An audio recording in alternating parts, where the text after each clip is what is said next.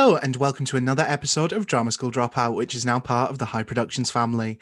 As per usual, I'm Ingram Noble, and I am your resident Drama School Dropout. This week, I am joined by an actor and writer who you may know from their seven season stint as Luschek on Orange is the New Black. Please welcome to the podcast, Matt Peters.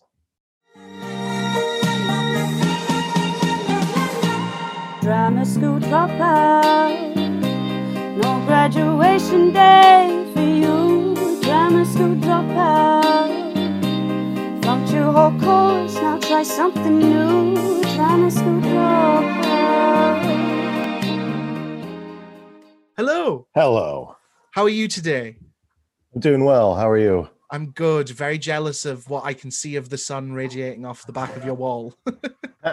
Yeah, it's a pleasant day. Uh, I, I hope there's not uh, too much external noise going on. We have some uh, it's all good. We're all at home. Corona yard work being done. So, What can you do? We're all at home, completely different. apologies, everyone. It's all good. Um, so how are you? How has been this new year? Uh, yeah, different, interesting. Um, yeah, I mean, I suppose relatively terrible. Yeah, I, I agree. uh, yeah, I'm, I'm definitely waiting for things to get back to normal. At least you got rid of Trump. Yes, thank God. Every God. cloud, silver lining. Um, yeah, it's still weird to realize that there's 70 million people here that are totally insane. We've still got an arsehole in charge, so you're doing better than us. yeah. Yeah, so things are definitely better. Um, it's uh it's a relief uh, that every day isn't just uh I don't know, panic inducing. So yeah, things are definitely better. At least we can't hear from him on Twitter anymore. Like, at least he's gone. Yeah, God, that's a, a huge relief. It's a huge, huge relief. Um, I'm not he, I'm not on Twitter anymore because uh, basically because of that stuff. It, uh, you know, it became such a shit show. Well, he's gone now. You Uh, can come back to the party. Yeah, I suppose. Um, and I, I definitely considered it after uh, they they kicked him off, but I don't know. I'm not. Uh, I'm I'm not terribly active on social media. The whole thing kind of I don't know. It irritates me a little bit. So. I, I think it, it irritates everyone, but Yeah, people in- insist on doing it all the time. Could you imagine how many people's jobs would be lost if Instagram closed down? It's crazy. Yeah, a lot of uh, Get rid of TikTok, get rid of Instagram, and watch the world crumble. A lot of uh, a lot of influencers uh, losing their mind, not knowing what to do with their uh, all that charisma. So, what I like to ask everyone when they first come on the podcast is how did you get into acting and what was your first role? I think my I mean, everybody obviously has a different story, but mine is par- mine's particularly unique. So buckle the fuck up. Ready? Um, it's. I did not go to drama school. Perhaps I should have told you that I mean, I hardly went, Weird. so yeah, I um, I moved to LA to be a stand-up comedian, and that was for years. That was my my big ambition. But I got into acting because I was a office PA for Jenji Kohan, who is the creator of Orange Is the New Black. Uh, I was an office PA on Weeds, uh, the show that she was doing previous to that, for seven years, six, seven years. You know, and I was a uh, a gopher, like a you know, I'd grab coffee and lunch for everybody. It was a pretty demoralizing job, I guess. and I, I, you know, and I also was not very good at that job. I was not punctual or resourceful, and I was probably disrespectful and stuff like that. So it's a miracle that I was there that long.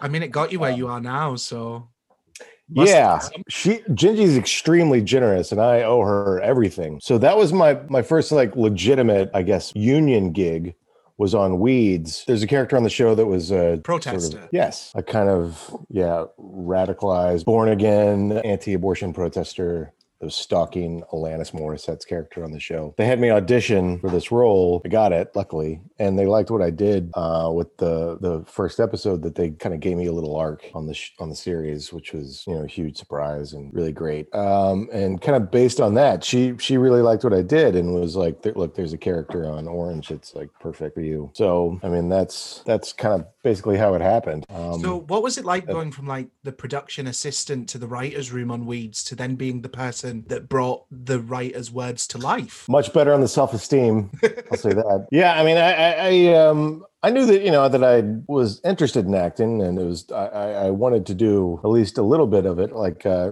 like I said, my major ambition was stand up, and I had sought out that job as a uh, as a PA on Weeds because I was interested in becoming a writer. But at the time, I wasn't like pumping out scripts or anything like that. I was pretty much doing stand up every night and you know going to bed at three in the morning waking up hungover it was uh, i don't know it was a rough lifestyle Life of an artist. So you Yeah. actually you went to school for screenwriting, if um, my research, or as I like to call it, legal stalking, was right. Um, how'd you discover that you don't mind Um, it was difficult. There's not a lot on the internet about you. Um, so I was doing like my research and I was like reading past interviews, uh, biographies, like Orange is the New Black fan pages, and there wasn't a lot. Like I couldn't, I didn't find out. i suppose that's because of lack of interest um, I was like, "What school did he go to?" Couldn't find that. Um, it's, I just- really yeah, couldn't find it. I just know. you couldn't find well, you couldn't find the school but you knew what my major was it just said Matt Peters went to school for screenwriting. where Um, I will send you the link. I've looked at about 20. I want to say it was maybe something like, you know, one of those like off brand Wikipedias that was especially for Orange is the New Black. right okay I, I uh, had to dig deep. yes i did go to well i wanted to be a film major at uh, the university um, they were not offering that major when i was attending so i sort of kind of cobbled together a uh, a- a major in the uh, media arts and design program i had a concentration in writing for cinema Bond. I'd, I'd like to write, and you've done things. You you married a writer, and you've put out films. Uh, is that still something that's like in the pipeline? Have, have we been writing anything over lockdown? I, I wish I were that productive. I have a four-year-old son. It's hard to accomplish. Um, yeah, my yeah, my wife is a writer, and uh, she's much more disciplined than I am about you know knocking that kind of stuff out. I uh, um, I, I won't try to bully you. I yeah, I'm not doing much of any of that. It's I wish good. that I were. I feel like it's like a creative necessity for me. Like I need to. I don't really have an outlet for anything. I'm not doing stand up anymore. Um, I- so I wish I had more of a kind of a, an outlet for uh, my point of view, I suppose. Get also back on Twitter. Just tell everyone what you think. Yeah, uh, I can't They'll only it. take you off if you incite a riot, apparently. Yeah, Um, so then 2013 rolls around and Netflix produces a brand new TV show called Orange is the New Black. It's currently, up until now, had over 105 million viewers. Over that, that's an estimate. And you were playing the role of Luschek and you done seven seasons and you became a favorite character of lots of people. What was that like working on that show in the beginning when Netflix hadn't produced something of this magnitude before? yeah. Truthfully, I, I wasn't sure that anybody would see it because you know Netflix wasn't a proven entity uh, as far as like you know creating its own content yet. Orange is the New Black done that. It proved everyone wrong. Yeah, I mean, it really did. But I mean, it was all, you know, uh, really unexpected. Um, I, you know, read the pilot and I was like, wow, pilot's fantastic. It's going to be really good. And then going to the premiere, the you know the, the first episode of the first season, that pilot episode, I was like, I, it looks great. You know, this is a great episode. So I was like, you know, pleasantly surprised at all that stuff. It wasn't until you know prior to the premiere uh, or the Netflix premiere, kind of reading reviews no, the reviews are very positive that, that it might get some traction as far as viewership. Oh, 100%. It's stretched just completely across the world. Yeah, it's totally unexpected. Um, Like, who expected a little boy in Scotland? I think I was 2013, so I was 15 when it first came out, and I watched from the beginning. yeah, And yeah, like, it's yeah, it's crazy. Yeah. Stretched far across globes and things. There was one thing that I wanted to ask you, and I may have missed a major point, and I don't know how I'd have missed it because I've watched it so many times. But there was a massive thing with Luschek and Back to the Future. So Mhm. you've had the DeLorean and the self-fastening Nikes. Did I miss like that being explained? Because that sort of just seemed to come out of nowhere. Yeah, it kind of did. I don't think it ever is explained really like why the fascination. I think you just have to accept it. I'm here Uh, for it. Just wanted to make sure I hadn't missed anything. Wardrobe actually gave me those uh, shoes, those Air Mags. I have them in my closet. that was one of my next questions. Did anything manage to make it from set back home with if you borrowed it in air quotes or Yeah, I wish they'd have let me uh, keep the DeLorean. Mm, that would have been a nice gift. Could have used it now to make some money on the side during COVID. yeah. I mean, I think anybody that has a DeLorean basically just, uh, you know, yeah, rent it out to uh, film productions. Proms, film productions. Right. It's a it's a very odd car to drive. It's basically like um, you're basically lying down in that thing. You're pretty much horizontal. Did you try and get to 88 miles an hour though? Not possible. Yeah. Not possible. I think I may have gotten it up to 40. Yeah. Halfway to time travel. So Right. looking back on that, uh, Orange is the New Black, it's been finished for a few years now, which I'm still devastated about and think it could have went on forever. You had some like lovely moments with some of the characters, like um, Nikki Nichols, played by Natasha Lyonne, um, and Gloria, played by Selena Leyva. I hope I'm saying her name correctly. Um, do you have like a favorite scene or season that there was to film? I don't know about a favorite. It was all pretty great. Um, one of my fondest memories, uh, n- not a moment, but a, a season, was the um, well, the lockdown season, the uh, the riot where I was with all the other officers in the bubble. Such a good season. Th- Um, it was particularly memorable because we were always in that bubble and we were always together, always in our underwear. I became very, very tight with that group. Uh, you know, throughout the series, you know, I uh, was kind of you know working with a lot of different castmates. There's obviously a it's a huge cast. There's a ton of people. So, but because that situation, we were so tight knit. We um, we ended up getting along great. Um, honestly orange is the new black it, it changed the the structure and like the way that we look at television now because I, I don't think before we watched orange is the new black there was a tv show out there telling the story the way it was being told because orange is the new black never glossed over anything and never tried to portray anything as it wasn't. And then one more question about orange is the new black before we move on.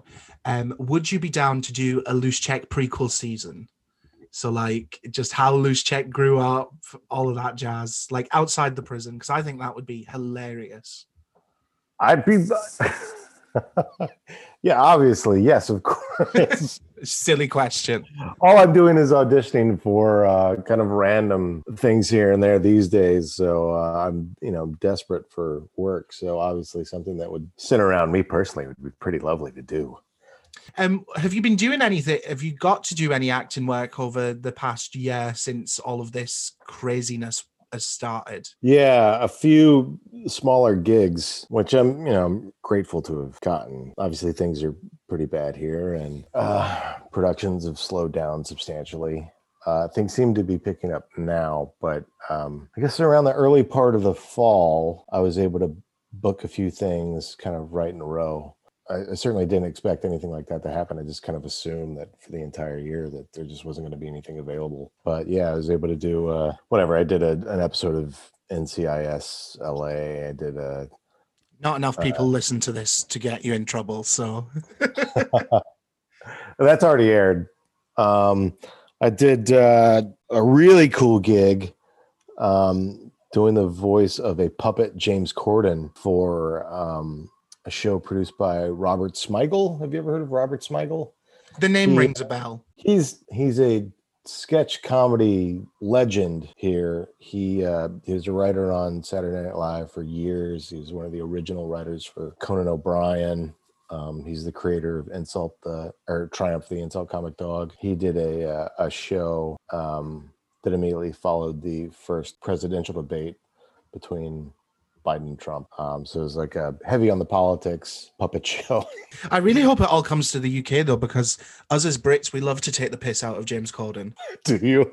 Yeah, we he's sort of just that in my opinion, he's just like he's everywhere. And like Yes, he's omnipresent. Yeah. He's doing all of these things that nobody wants him in, yet the one big thing that the British people want, which is another series of his British sitcom, Gavin and Stacey, there are millions of people. He could earn so much money just by making another series. But he's in all of these things that nobody wants him to be in, but won't give us what we want.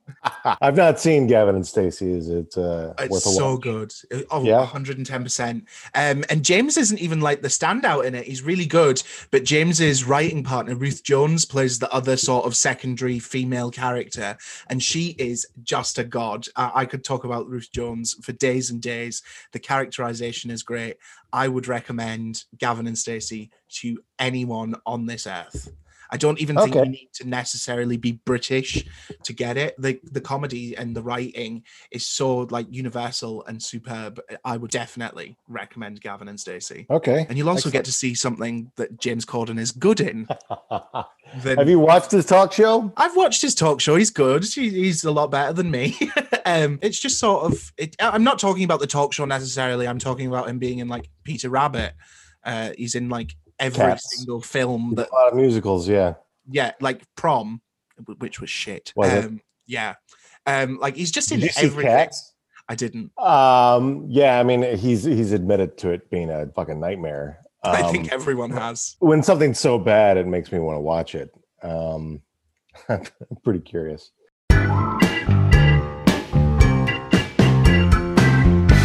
We're coming to the end of the podcast, and I like to play a little game with all of my guests. It's called Stage Right or Stage Shite. And I'm going to give you three crazy theatre stories, drama school stories, secondary school stories that have been submitted by the listeners.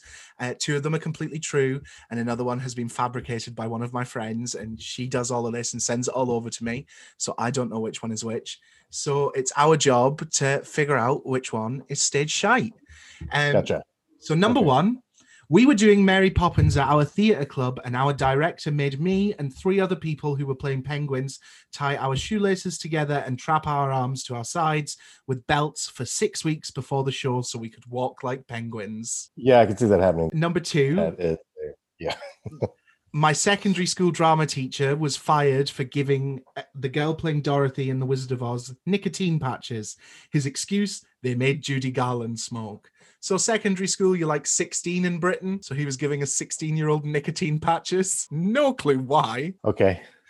Number three, during the height of the TV show Glee, my drama teacher thought that he would be able to make us all like Shakespeare by changing the lyrics to When I'm Gone by Eminem and rapping it to us in class. We hated him, and I really wish I could remember the lyrics. So I'm guessing uh, uh, that's like when Will Schuester used to like rap on the daily. God, that's horrible. So my Oh, instinct boy. is like, I, I don't think a teacher would be giving somebody nicotine patches. Yeah. That's Although I mean that up. sounds like a, that sounds like kind of like a tabloid story, you know, like uh, so I can imagine I can certainly imagine somebody being that stupid. yeah. But uh if I were to guess that would be the shite. That'd be Yeah. the shite. Uh, I'm gonna look now. Oh, we were both wrong. It was the Mary What? Poppins one. So that actually happened. Okay. Well, yeah. So that I'm shocked. that guy's nuts. The uh, okay, yeah, si- the Mary Poppins they said 6 weeks with uh yeah, six weeks. shoelaces. That is, yeah. I mean, that's very extreme. But I mean, and I, I can't imagine there being a. Uh, was this in a high school production? Like Uh, it just says theatre club, so I'm imagining like you know when you go on the weekends because your mom and dad can't be bothered with you, right, and they're like go to that theatre club. But like That's- six weeks is a long time. yes. Tie your shoelaces together and just strap a belt around your arms. I imagine. Yeah, it sounds like a very thorough director. Like, Um, okay, that there's makes normally sense. kids that go to those as well, so that was probably traumatizing. Right, that's a that's a fun way to torture a kid. I'd be down for that. Um, but yeah, we've come to the end of the podcast now. Um, thank you so much for coming on and joining me. Um, I, I, like I said at the beginning, I'm a massive fan of Orange is the New Black and yourself, and I can't wait to see what comes over my way in the UK next. Um, hopefully, we'll get you like in the West End or something where everyone can come and enjoy you. Um, where can everyone find you online and on social media and things? I know you said you hated it, but we'll plug it anyway. Uh, well, the only thing that I'm on now is uh, Instagram. Um, and actually, I believe it's Matt Van Peters. Is my is. Uh, Okay. I'm the, I'm the only like uh, I'm gonna. This is gonna sound like fucking sour grapes. I'm the only uh, like Orange is a New Black cast member that isn't verified on there. I don't know. That's because my account was private for a long time, but. um yeah, so don't go looking for a blue check mark. Okay, so if there's anybody listening from Netflix, we need blue ticks over here stat. Please, it's humiliating. Thank you so much for coming on and uh, best wishes to you and all of the family. And I hope you make your way through the rest of this pandemic safely. Thank you. You too. I, I appreciate you having me on. It was fun.